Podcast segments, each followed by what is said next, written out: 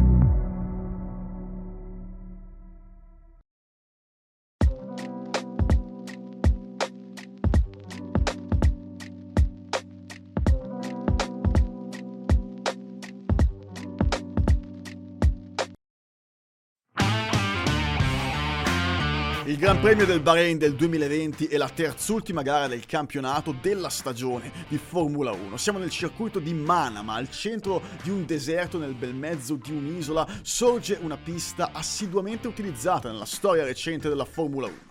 Dal 2004 al 2009 e annualmente dal 2012. Il tragitto dedicato alla massima serie automobilistica consiste in 15 difficili curve disposte nei 5,4 km di lunghezza che unite a un asfalto particolarmente abrasivo vanno ad imporre una mai troppo eccessiva cura nelle frenate e nel raggiungimento di velocità di punta adeguate. Ma oltre a questo, ciò che più di tutto caratterizza il circuito sono le temperature elevate. Nel deserto fa maledettamente caldo, aggiungendo il calore emanato da una monoposto che sfreccia oltre i 320 km orari, si può passare da Caronte a Lucifero in un niente. È la fine di novembre e siamo all'epilogo di una stagione di corse fin troppo segnata da una tristemente ben nota pandemia. Lewis Hamilton, senza troppe sorprese e con largo margine già campione mondiale, concluderà la stagione con 11 vittorie, il titolo costruttori assegnato alla sua squadra, la Mercedes. Quella del Bahrain è una delle finali gare di un campionato effettivamente già eh, deciso. Ciò che rimane è lo spettacolo, le prospettive verso la stagione successiva, la passione e la ricerca di gloria di giovani campioni, ma non solo. Romain Grosjean è un pilota svizzero con passaporto francese. Iniziò a guidare da piccolo nei go-kart con una passione motorsportiva tramandata dal padre, un avvocato innamorato delle corse. Campione svizzero in Formula Renault, campione del mondo nella GP2, giunge settimo al campionato mondiale di Formula 1 del 2013 e nella sua carriera in F1 è riuscito a ottenere ben 10 podi. Ha partecipato alla 24 ore di Le Mans e alla 24 ore di Spa, è un pilota mestierante, rispettato nel giro e conosciuto per le sue ottime abilità. Dal 2016, dopo un passato con Renault e Lotus, giunge alla nuova squadra Haas. Il team risulterà essere decisamente mediocre e non all'altezza dei primi posti per tutti gli anni successivi. Lo svizzero francese giunge al campionato del 2020 consapevole della scarsa competitività dell'auto e con la voglia di cambiare. Il suo pensiero è la famiglia, vuole restare di più con i figli, con la moglie, dopo una lunga carriera nel campionato più difficile, impegnativo, dove i sacrifici sono obbligatori per rimanere competitivi. Romain decide che quell'anno, quella stagione sarà la sua ultima in Formula 1. Riesce durante la stagione a conquistare solo due punti con un nono posto al Nürburgring. Giunto in Bahrain con tre gare rimaste, il pilota Haas ha l'animo in pace, ha la voglia di concludere i suoi impegni e finalmente passare il meritato tempo con la famiglia. Detto questo, un pilota vero sa bene che indipendentemente dalla situazione della macchina in pista bisogna dare il massimo sempre. Nelle qualifiche Romain Grosjean si pone al diciannovesimo posto nelle profonde retrovie, ci prova con le unghie e coi denti ma la macchina continua a essere poco competitiva, conosce già il master plan o più che altro il piano per la gara, fare il meglio possibile anche spingendo contro ciò che la Haas poteva realmente offrire. 17 e 10, ora locale del Bahrain. La gara parte, sfreccia il poleman, Lewis Hamilton a bordo della sua Mercedes numero 44. Verstappen e Perez superano Bottas e si piazzano secondo e terzo. Grosjean è ancora in fondo, non riesce ad andare oltre il posto ottenuto in qualifica. Dopo sole tre curve dall'inizio della corsa, nelle retrovie si scatena il caos. Lance Stroll esce di pista, ma riesce rapidamente ad entrare va largo Raikkonen con l'Alfa Romeo e Grosjean tenta di affiancare la Haas del compagno di squadra Magnussen con una brusca manovra, forse condizionata da un detrito finito sotto l'anteriore destra. Il pilota non si accorge però che dietro c'è l'Alfa Tauri guidata da Danil Kvyat.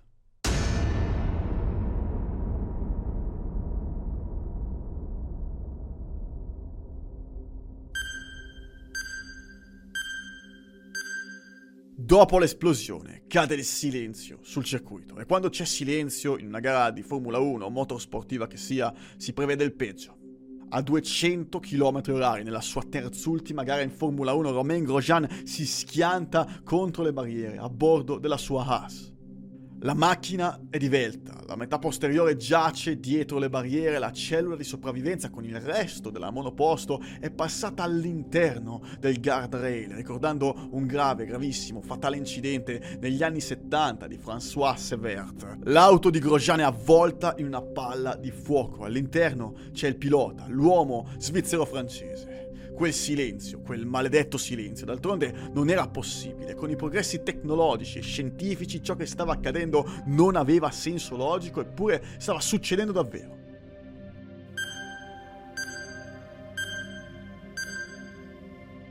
Con il cuore in gola, la mente dei tifosi, degli addetti ai lavori viene proiettata verso terribili e brutali tempi in cui la Formula 1 era definita dal pericolo, dal fuoco e dalla distruzione. Lorenzo Bandini, 1967 a Monaco, Joe Schessler a Rouen nel 68, Pierre Courage a Zandvoort nel 70, Roger Williamson sempre a Zandvoort nel 73, Ronnie Peterson a Monza nel 78, Riccardo Paletti nell'82 a Montreal, Elio De Angelis nell'86 in Francia. Tra le anime pietrificate in tutto il mondo, collegato con la diretta del Gran Premio coloro che erano tra il circuito, tra gli addetti ai lavori, c'è l'impossibilità, l'impotenza di fare qualsiasi cosa. Dopo uno schianto così forte, orrendo e infernale si sviluppa la realizzazione. Le speranze di vita in quei momenti sono poche.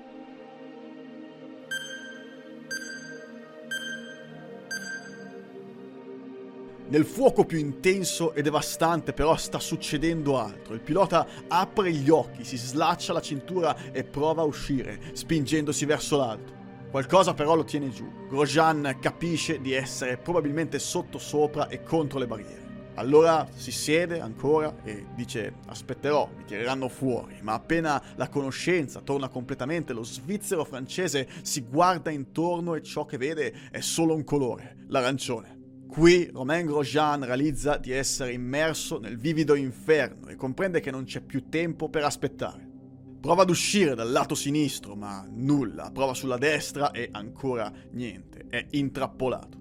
Torna giù, ma non accetta il suo fato e il primo pensiero va a Niki Lauda. Tra tutti quei nomi citati precedentemente, infatti, tra tutti quei piloti scomparsi, manca proprio quello di Niki, perché sopravvisse. Nel 76, al Nürburgring, uno degli incidenti più spaventosi nella storia della Formula 1, Niki Lauda continuò a raccontare quell'incidente come suo momento di rinascita. Lauda, scomparso l'anno precedente, è sempre stato l'idolo di Romain Grosjean, è il motivo per cui ha realmente iniziato a correre.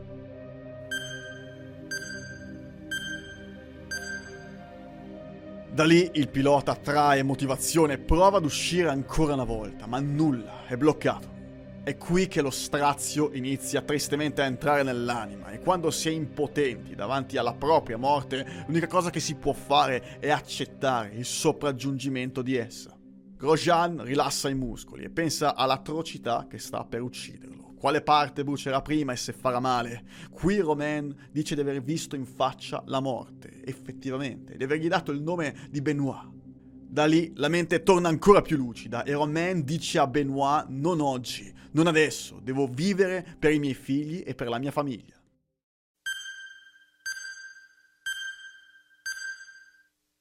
Prova ad alzarsi, ma stavolta con una soluzione diversa, avvitandosi verso sinistra. Funziona. Ma il piede destro è incastrato sotto il pedale e deve tornare giù. A questo punto spinge con tutto quello che ha, mentre il fuoco ancora lo avvolge. Lo stivale si sfila, ripete il movimento e la spalla esce dall'abitacolo. Qui ha l'opportunità di rimuovere l'alo e saltare fuori dalla morte, dall'inferno, alla vita.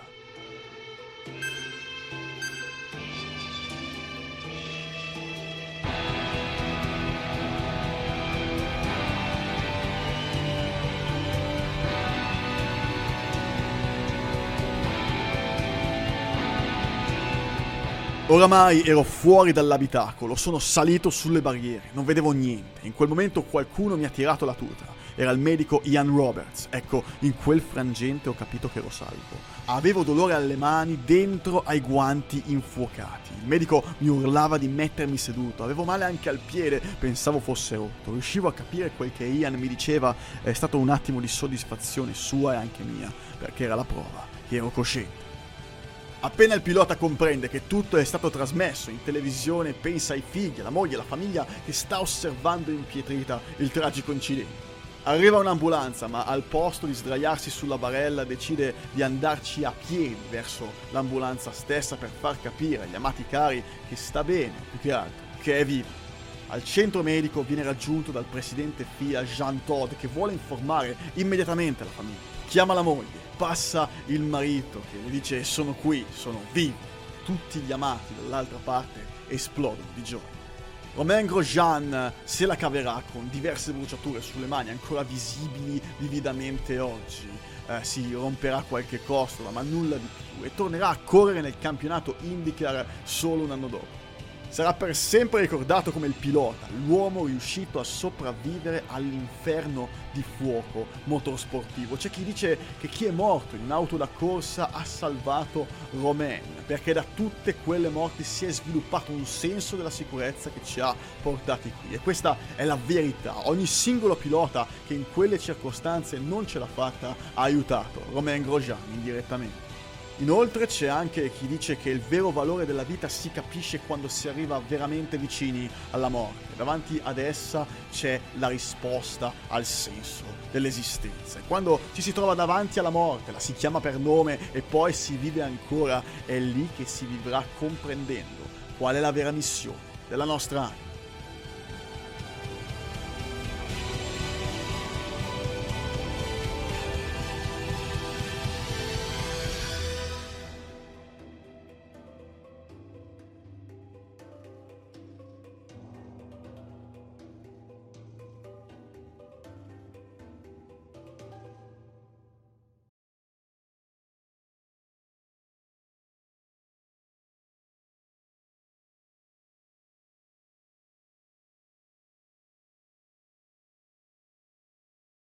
Judy was boring. Hello. Then Judy discovered ChumbaCasino.com. It's my little escape. Now Judy's the life of the party. Oh, baby, Mama's bringing home the bacon. Whoa, take it easy, Judy. The Chumba life is for everybody. So go to ChumbaCasino.com and play over 100 casino style games. Join today and play for free for your chance to redeem some serious prizes.